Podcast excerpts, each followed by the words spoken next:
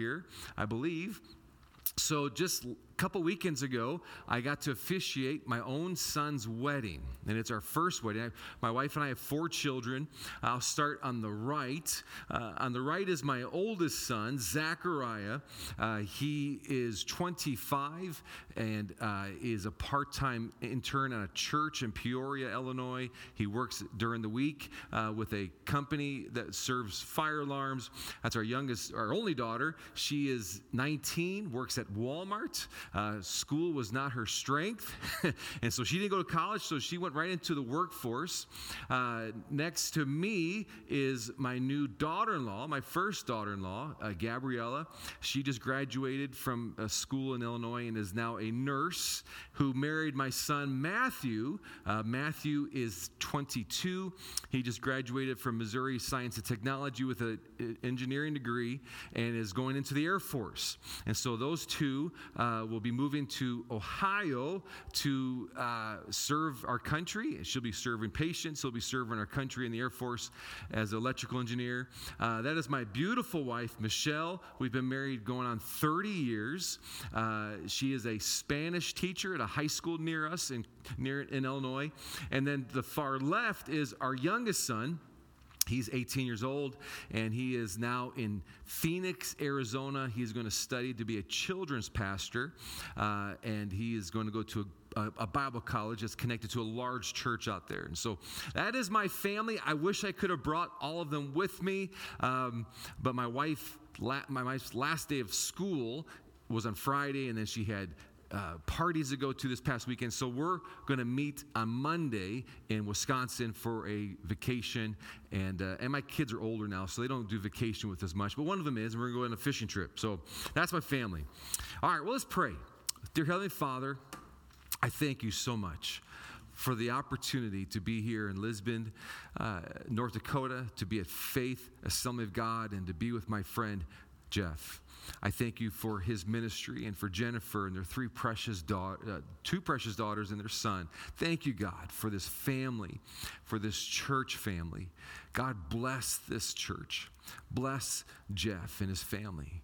We pray, Lord God, that your Holy Spirit would be so evident in their midst and in our lives and, and uh, refresh them by your Holy Spirit. Just minister to us this morning as we study your word. In Jesus' name we pray. Amen. All right, well, I'm going to look at with you Psalm 90. Psalm 90. I want to read through the entire psalm first, and then I want to focus on some of the verses this morning. Starting at verse 1. It says, Lord, you have been our dwelling place in all generations. Before the mountains were brought forth, or ever you had formed the earth and the world, from everlasting to everlasting, you are God. You return man to dust and say, Return, O children of man. For a thousand years in your sight are but as yesterday when it is past, or as a watch in the night. A watch in the night would have been like three or four hours. And so, very quickly, verse 5 You sweep them away as with a flood. They are like a dream, like grass that is renewed in the morning.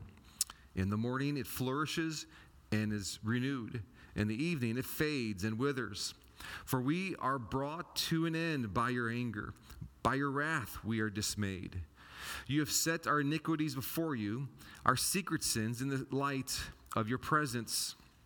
Verse 9 For all our days pass away under your wrath. We bring our years to an end like a sigh. The years of our life are 70 or even by reason of strength 80. Yet their span is but toil and trouble.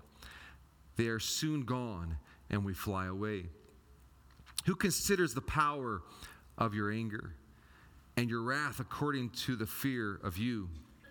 Verse 12 So teach us to number our days, that we may get a heart of wisdom. Return, O Lord. How long? Have pity on your servants. Satisfy us in the morning with your steadfast love, that we may rejoice and be glad all our days.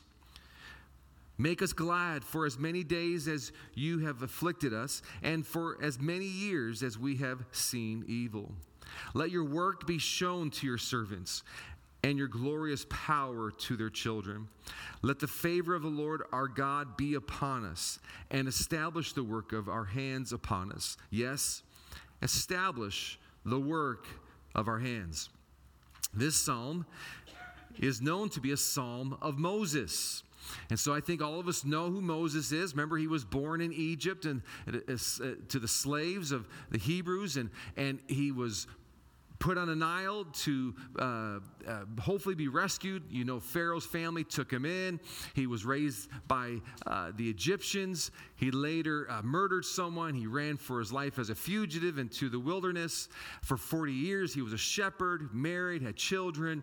And then God meets him at the burning bush and says, Moses, I want you to go back to Egypt. I want, to, I want you to go there and deliver them from slavery. And of course, he's reluctant to obey, but he goes back. God does miraculous things through his life. And the, through the plagues, finally, Pharaoh breaks under the power of God and he releases the nation of Israel into freedom. They leave, they cross the Red Sea, uh, Mount Sinai, they receive the Ten Commandments. Uh, and, and God is doing awesome things in the midst of this nation. And, and so then they get to the promised land. And you remember, they're about ready to enter the promised land, but they didn't believe that God was going to help them. They feared, and because of their lack of faith, they wandered for 40 years in the wilderness. Moses was their shepherd, their leader, their prophet for those 40 years. And Moses would have lived about 120 years. So, this is a psalm that Moses would have written sometime during that 40 year period. And because it's a psalm of Moses, this is likely the oldest psalm that is recorded in the book of Psalms. When he wrote this, we're not sure. We can only speculate. My guess is that he wrote this towards the end of the 40 years. Let me give you a quick outline of the psalm. Verses 1 through 2, it talks about how God is eternal. He's awesome. He is an awesome God. Verses 3 through 6, the people people like you and I are mortal. We're frail. We don't live forever. Verses 7 through 10 are about the people are sinful. We've all sinned. We've all disobeyed God. Verses 11 through 12 is about God's justice and how we should respond to that justice. And then verses 13 through 17 is, a, is about the prayer for restoration.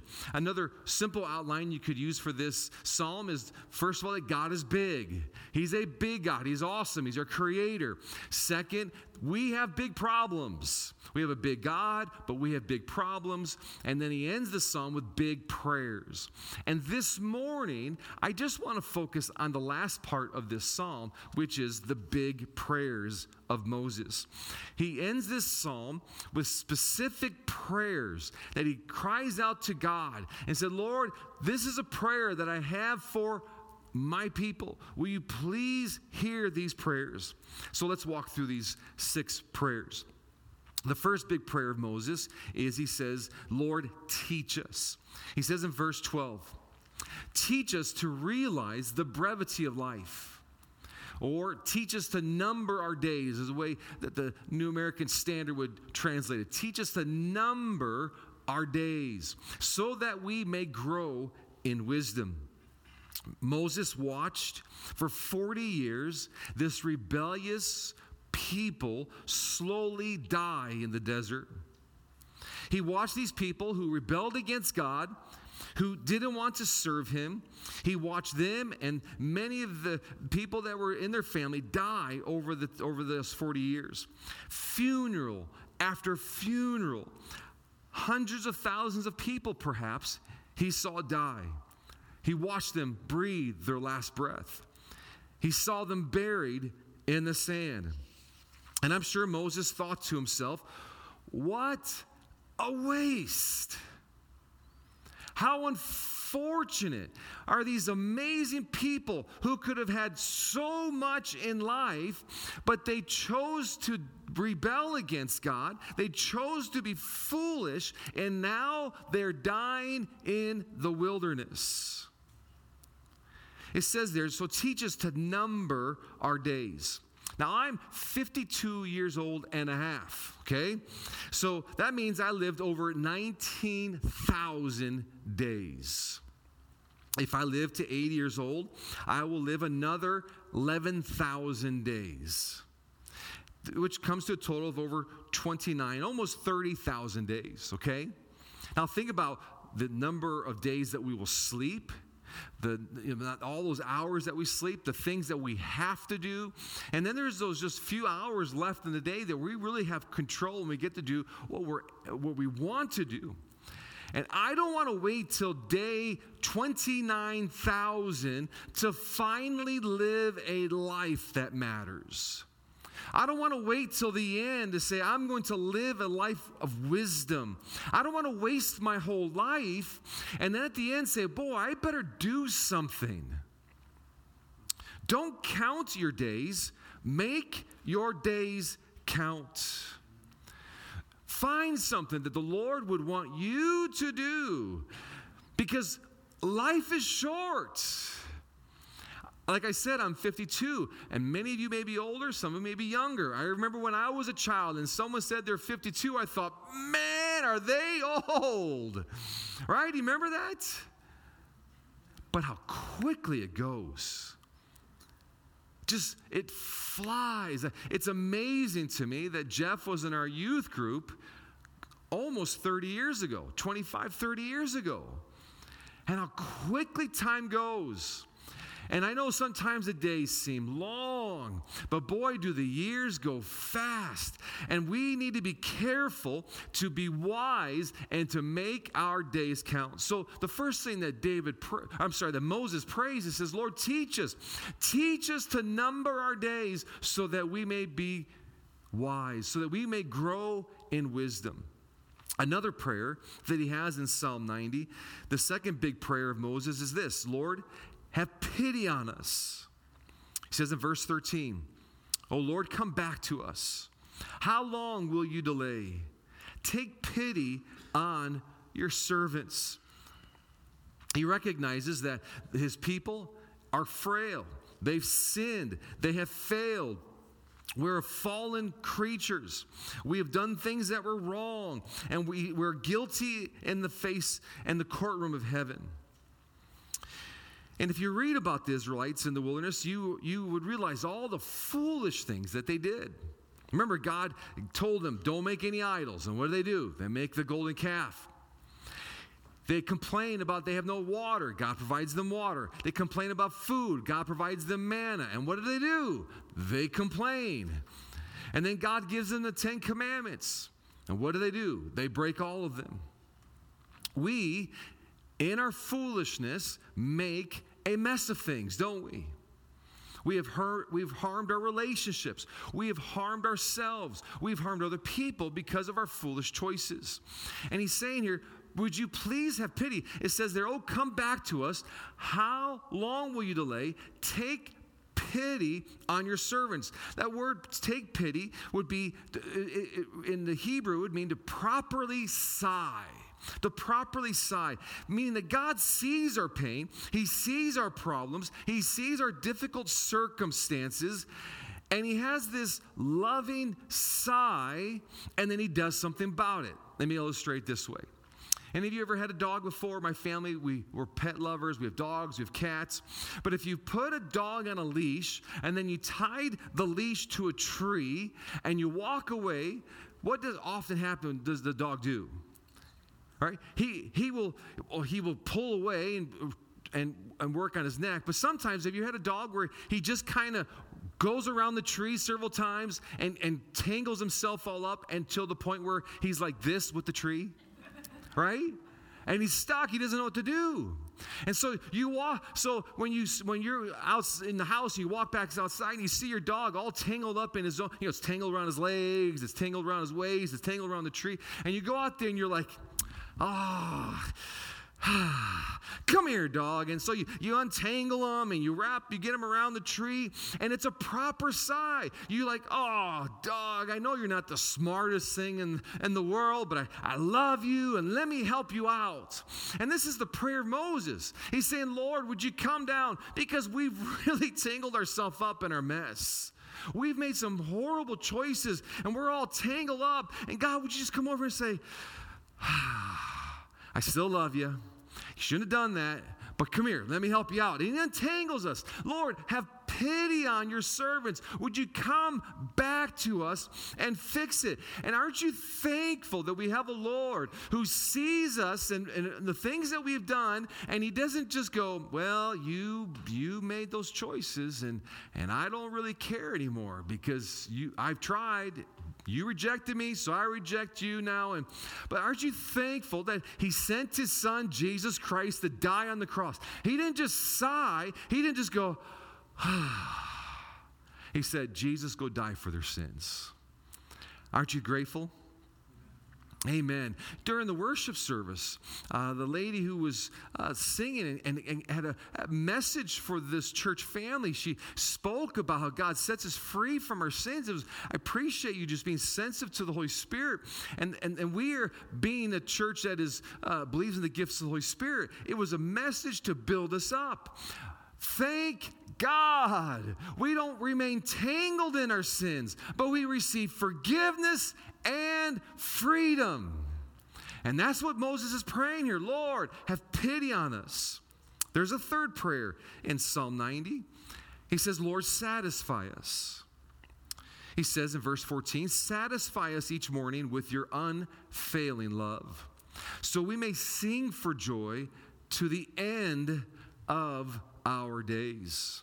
To the end of our days. Now, if you're like me, you like to start each morning with a cup of coffee. You know, it's a gift from God, I hope, all right? Isn't it amazing? But what is better than a cup of coffee? A cup of God's unfailing love. Satisfy us each morning with your unfailing unfailing love. Now, in the New Testament, a word that we will often uh, use, a word that's used in the, Old, in the New Testament in regards to love is agape. I'm sure you've heard that word before. It's this unconditional love. In the Old Testament, there's a word that's similar that's used for love to describe God's love. It's called hesed. It's the Hebrew word hesed, meaning it's, it's not just love. Whenever that word is translated in English, it's never just love. The translators will use words like unfailing love, or steadfast love, or faithful love, or loving kindness. Now, if you are married, you know what I'm talking about here. Because when you're married, there are times when your spouse may bother you just a little bit. Is that fair? And there are times when I get on my wife's nerve. And there are times when I, I'm sure that I don't deserve her love. But she shows me Hesed love, even when I don't deserve it. She shows not just love, she, sh- she chooses to love me and shows me her love, whether it's an act of kindness, doing something nice for me. It's, it's a choice of loving kindness. It is this unfailing love, this steadfast love.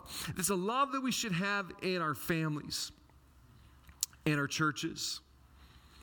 And that's the kind of love God shows us. Now, what does this love do, though? It says, Satisfy us each morning with your unfailing love, so we may what?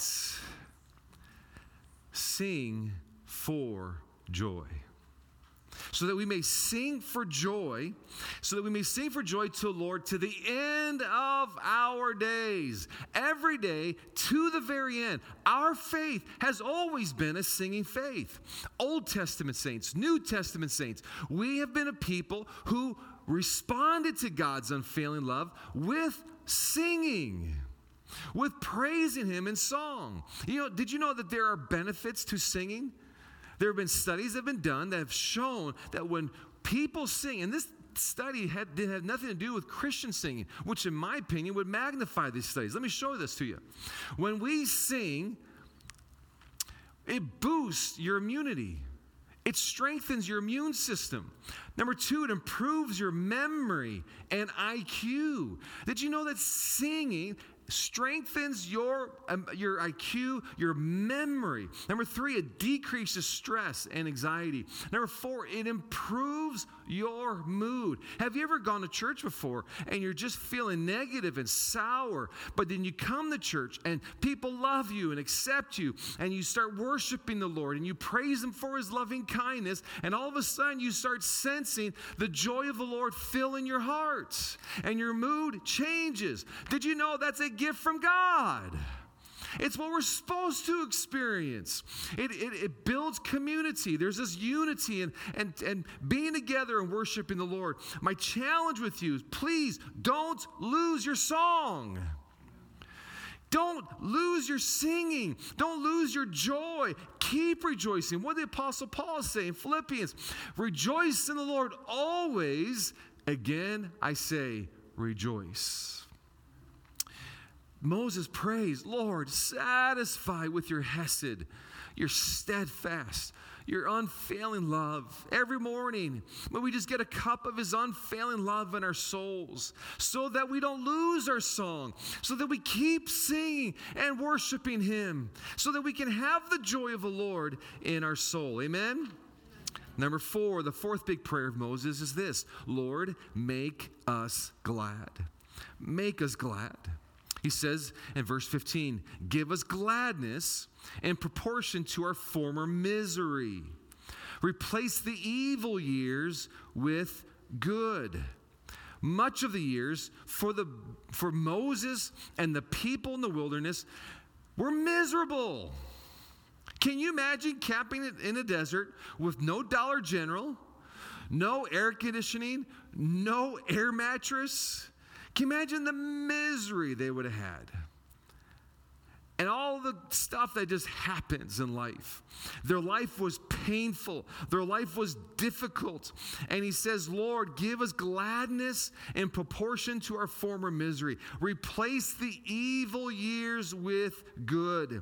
All of us in this room have stories to tell. If we could review your life, we would see wonderful moments, we would see painful moments, wouldn't we? There'd be times where we would see you laughing, and there would be times where we watch you crying. There are failures in our lives, there are victories in our lives. And sometimes our past failures and sins can haunt us. And the consequences of our lives can just rob us of our satisfaction and our gladness of today. Some of us have been abused and neglected. Some of us have suffered physically. And all those tough times in our life can rob us of our gladness. We stop smiling. We stop laughing. We stop enjoying life. But Moses' bold prayer, his Lord, he says, Lord, give us gladness. A matter of fact, just don't give us gladness, but give us the gladness that would make up for the misery that I had in my life in the past. Does that make sense?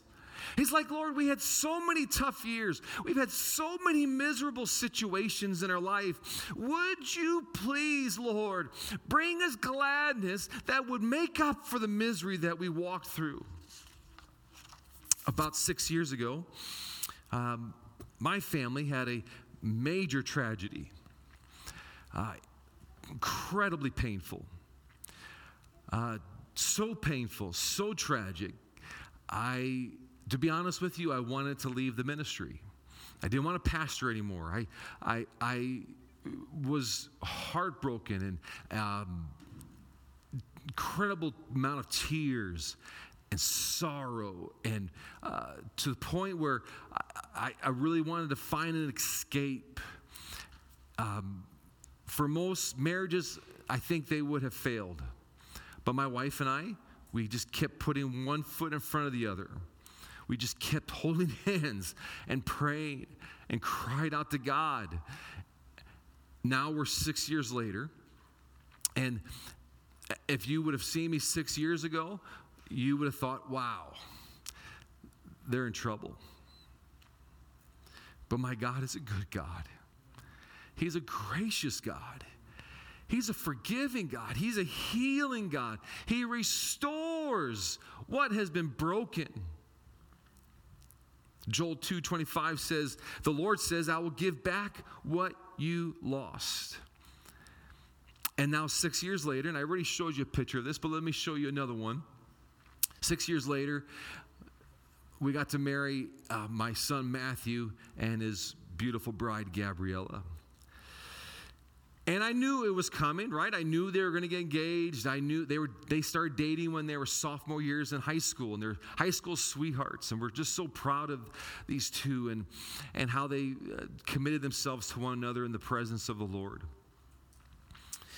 And I've just I sat there last Saturday, two Saturdays ago, and I just said, "Lord, thank you. Thank you for making me glad." And I think probably some of you can think of an instance in your life where the pain so deep. I encourage you to pray to God, Lord, give us gladness. Replace the evil years with good. Isn't that a great prayer? The fifth big prayer of Moses is, Lord, show us your work. He writes in verse 16, Let us, your servants, see you work again. Let our, I love this one right here. If you're a parent, you get this one. If you're a grandparent, you get this one. Let our children see your glory. Remember, Moses saw the glory of God. He experienced the wonders of God. He experienced the word of God and God speaking to him and through him to people.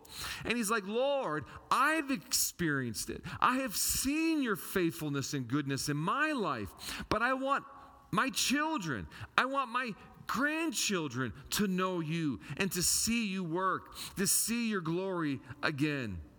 No doubt Moses and the Israelites wandered, uh, wondered that they would ever see God do something again. Moses is not satisfied with things as they are. I think that's so important here in this prayer. Because Moses could have just been content. This is just the way it is. It's the way it's always going to be. Why you even try? But he doesn't settle for earthly normal. He doesn't accept failure and pain as final. He has hope for the future and the next generation as they enter the promised land that they will see God work. He calls upon God to work and to do things that only God can do. Now, you're probably wondering who these two handsome guys are in this next picture. Those are two handsome dudes, aren't they? so, I think it was two summers ago. Um, my family and I were on vacation in Wisconsin Dells, and I don't remember who posted something on Facebook. It was either you or me. And, and I said, and Jeff goes, Hey, my family is in the Wisconsin Dells. I go, Jeff, we're in Wisconsin Dells. I said, Let's connect. And so we got together, had breakfast together. It was such a joy to reconnect with Jeff and his family. And then I started hearing a little bit about his story. I heard about how he went to Bible college, was in ministry, went through a very dark time personally. And Jeff, I don't know if I'm not going to share it again with you. I'm sure Jeff has shared the story with you. But went through a dark time personally and thought the Lord was done with him. But thank God he wasn't. Amen. Aren't you glad that God has brought to you a wonderful man of God and a wonderful wife, partner, and family to serve you as a pastor? And it only happened. Why? Because God is for us, He's not against us. God is on our side and works for our good and does things for us on our behalf so that we can glorify Him and serve Him. Lord, let us see you work again. Amen. There's one last prayer in this Psalm 90. Moses writes this. He says, Lord, bless us. He writes in verse 17, and may the Lord our God show us his approval and make our efforts successful. Yes, make our efforts successful. What has God called you to do? I think that every individual um, has a mission. I think every church has a mission. Generally speaking, of course, and then specific things that God wants you to do. No doubt God wants you to love your spouse. You choose to love your spouse. As parents, you choose to love and serve your children. You serve this local church and you serve Lisbon, North Dakota. You invest your money into God's kingdom. You do things to work. You are, we you and I are saved from our sins to work. To do things for God. And the previous verse, remember, God was praying, Lord, you do something, show your work. Then this prayer, he's saying, Lord, may we work and may you bless it.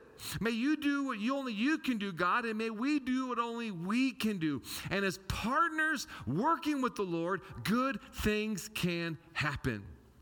Let me give you just a personal example of what the Lord has done in our church in Illinois. Uh, we're a smaller church, um, and, and God laid on our hearts a mission. It, it was a, just this divine call. We felt like God wanted us to minister to the foster children of our county. Some of you may have heard of Royal Family Kids Camp. Uh, it's a national ministry. It's even gone beyond America. And this, this camp is designed to bring in foster children for a week. And we teach them about the Bible, about Jesus. We, we love them, we bless them. And God does things in these kids' hearts that only He can do during this week of camp. We work hard, God works through us. And here's this, this small church in a rural community. Uh, our town's only 5,400, it's a little bit bigger, but our county as all small towns, and 12 other churches in our county have partnered with us. We couldn't have done that. We couldn't have done that if we tried. This was a God thing where God put things in people's hearts. Let's reach the foster children of our county. And they, we work together. We put on a camp. We have now have a mentoring program. We've done this camp every year for six years now. We have a mentoring program throughout the months. And we minister to these kids who have experienced horrific trauma. And God has blessed it. Businesses have supported us financially. And that is not meant to say this is what you should do. This is what God put on our hearts to do. But for you personally, for this church, and I know that you guys are serving. I am not in any way saying you're not doing anything.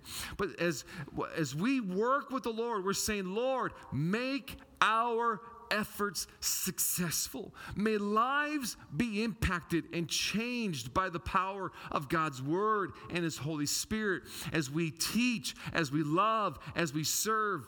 And may He do only what He can do as we partner with the Lord. So let me close with this by asking you this. There, there's a list of prayers that I just kind of summarize these, these six prayers in my own words. And I want to ask the worship team if you please come back. And I do want us to spend a little bit of time in prayer here. But of these six prayers, which one do you feel like you need to pray? Lord, teach me to be wise with my days. Lord, have pity on me. I'm miserable. I've made some bad choices. My life is going through a very difficult time. Lord, satisfy me with your unfailing love so that I can sing again. Lord, turn my sadness into gladness. Lord, show me that you are still working for me. And Lord, bless me with success. You know, the greatest prayer, the really the first prayer that we should pray is to call upon Jesus Christ to forgive us of our sins, to save us from our sins, uh, and that recognize that He died for us and rose from the grave. And if you're here this morning and, and you need to make things right with the Lord, you need to commit your life to Jesus and, and become a follower of Jesus Christ. You can do that this morning. And I want to I want to ask you to find Pastor Jeff and pray with him, and he will talk to you more about that in just a moment. But for all of us this morning, is there one up there that just jumps out at you? Yep, that's the one I got to pray right now. And as the worship team um, as the worship team just plays softly, would you just, can we just take a few moments? Just, just right where you are. If you wish to come front, pray, that's fine, of course. But can we just take a few moments? And will you just bow your head before the Lord and pray one of these, maybe more than one, and just call upon God?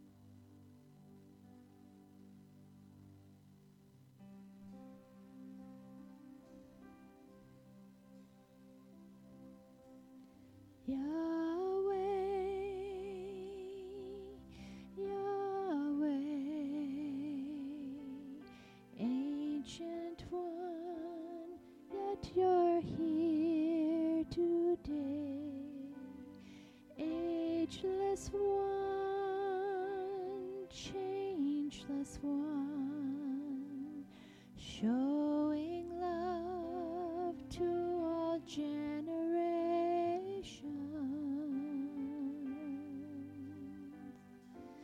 Show us your glory, O Lord.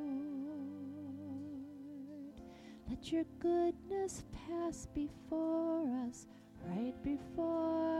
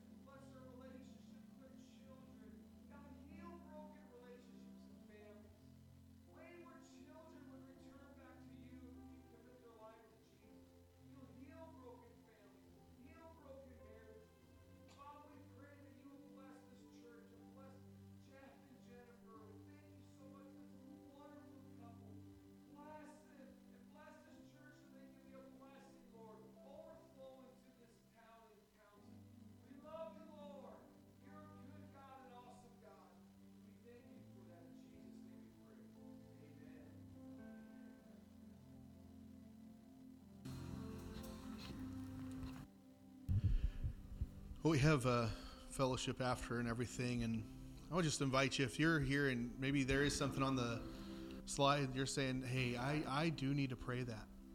Uh, take your time. The food will still be there, right? Because I'll wait. I'll go last. uh, but um, if you're saying, you know, I just need to spend some time in the presence of God, I just need to pray. You're welcome to do that. Um, I would ask you to stand. We're going to close in prayer. And, and if you do want to go downstairs and fellowship, or if you want to have conversations, please, please take that outside the sanctuary. Please not interrupt anybody while they're, while they're praying. It's a very intimate time with the Lord, and, and we don't want to bother anyone in that.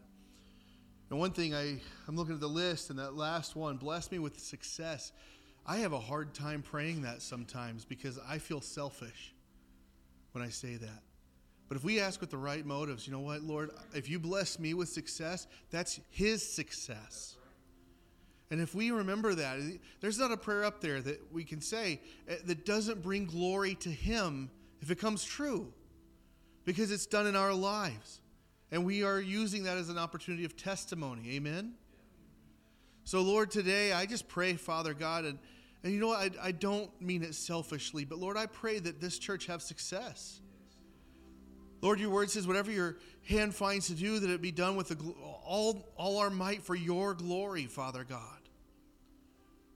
Lord, I pray that we, we are workmen who put our hand to the plow for a harvest for you, Father God.